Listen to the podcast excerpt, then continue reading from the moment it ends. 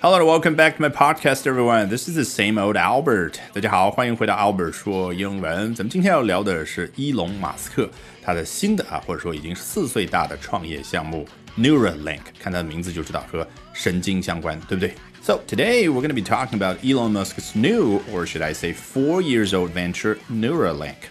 那我们要学习的内容呢，节选自 MIT Technology Review 的一篇文章。你看。这家媒体开头是 MIT 大名鼎鼎的麻省理工学院，全称叫麻省理工学院科技评论啊。那它的文章的分量应该还是比较足的，对不对？我们来看一下啊，其中有一段是这样说的：Four years after its formation, Neuralink has provided no evidence that it can treat depression, insomnia, or a dozen other diseases that Musk mentioned in a slide.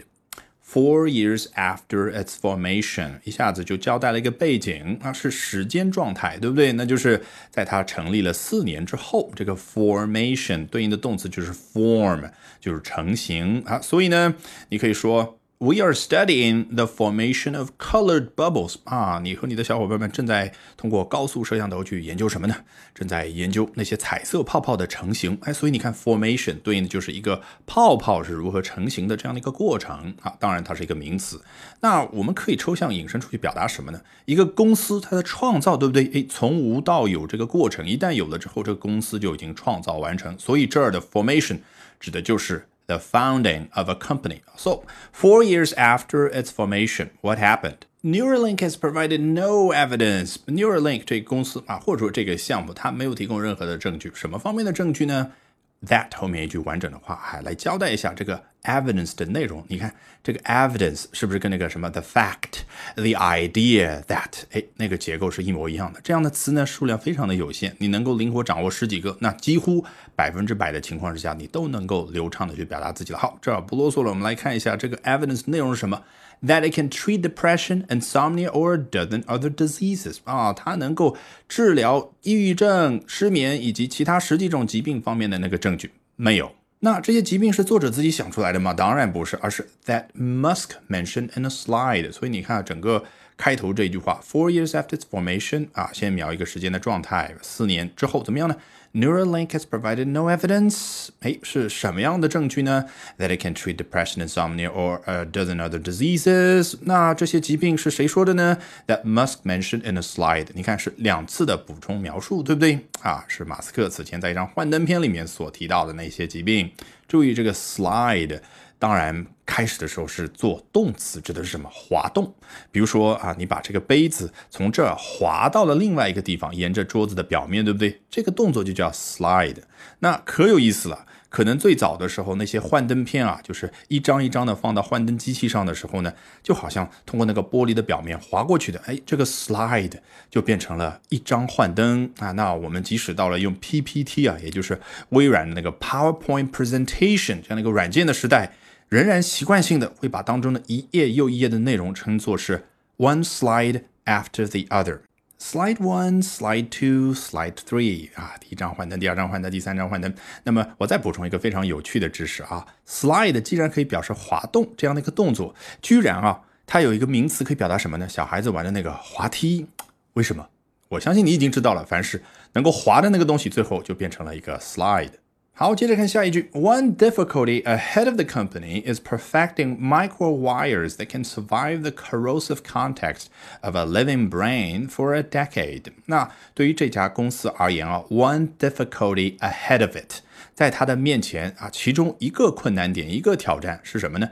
Is doing something，是要做下面这件事。Doing what？Perfecting Perfecting micro wires，要能够把那些微小的线，这个 wire 啊，你肉眼能够看得到的，当然就我们平常汽车，你去看修理工修理的时候，有很多的线缆在里面。然后我们通过纪录片看到了，像飞机啊、高铁里面，那其实有好像几百公里以上的这些线缆才能够完成无数的通信。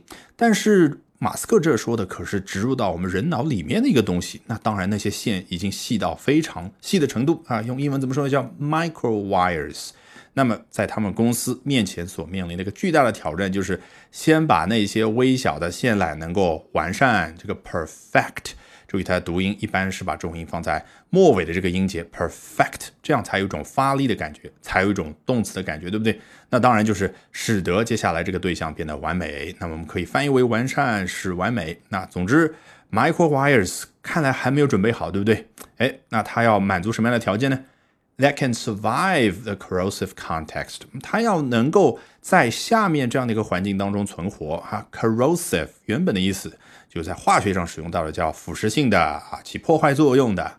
这当然是字面意思了啊。如果引申抽象出去，比如说一个人来到了一个很腐败的环境，然后结果这个人就有很多腐败的行为，所以那个环境可以叫 corrosive environment。那你觉得说的是化工环境吗？当然不是。好，言归正传，说到这儿的 corrosive，作者为什么加一个双引号呢？因为这说的毕竟是人脑嘛。你说我们人脑是有腐蚀性的，呃，好像有一点太贬低了，对不对？所以他加一个双引号，就是强调一下，哎，我们从 micro wires，从这些线缆的角度来说。你要放在人脑里面十年的时间它，总归体液啊，人体组织会对这些线缆产生影响啊。万一是它断了或者腐蚀了，那这个信号就不准了，对不对？诶，从这个角度来说，可以说是 corrosive context。对的，你没有看到 environment 这个词，不是环境，而是用的 context。其实它代表的当然也是 environment。为什么呢？因为 context 原本字面的意思就是上下文。你看叫 con，就是一块儿凑到一块儿的 text 原本的意思，还记得吗？那个 text message。短信就纯文本的意思，那好几句纯文本的话凑在一块儿就叫 context，也就是上下文。那上下文抽象出去，当然可以表示一个环境、一个背景，对不对？好，是什么样的一个组织的环境呢？a a living brain，既然说到的是人机或者说脑机联合，说的当然是一个活体的大脑。好，作者接着说到了 that problem alone could take years to solve。就这样的一个问题，就有可能花数年的时间才能够解决。所以什么意思啊？你把先来的问题先解决，都要几年的时间，其他的些功能，什么去治疗某种疾病，那得往后说了。All right, with that, we've come to the end of today's edition of Albert Talks English. 啊，今天这期的 Albert 说英文就到这儿，别忘了关注我的微信公众号 Albert 英语研习社，就可以获得大量的免费英语学习资源，同时可以了解我高效的英语学习方法。Bye for now and see you next time, guys.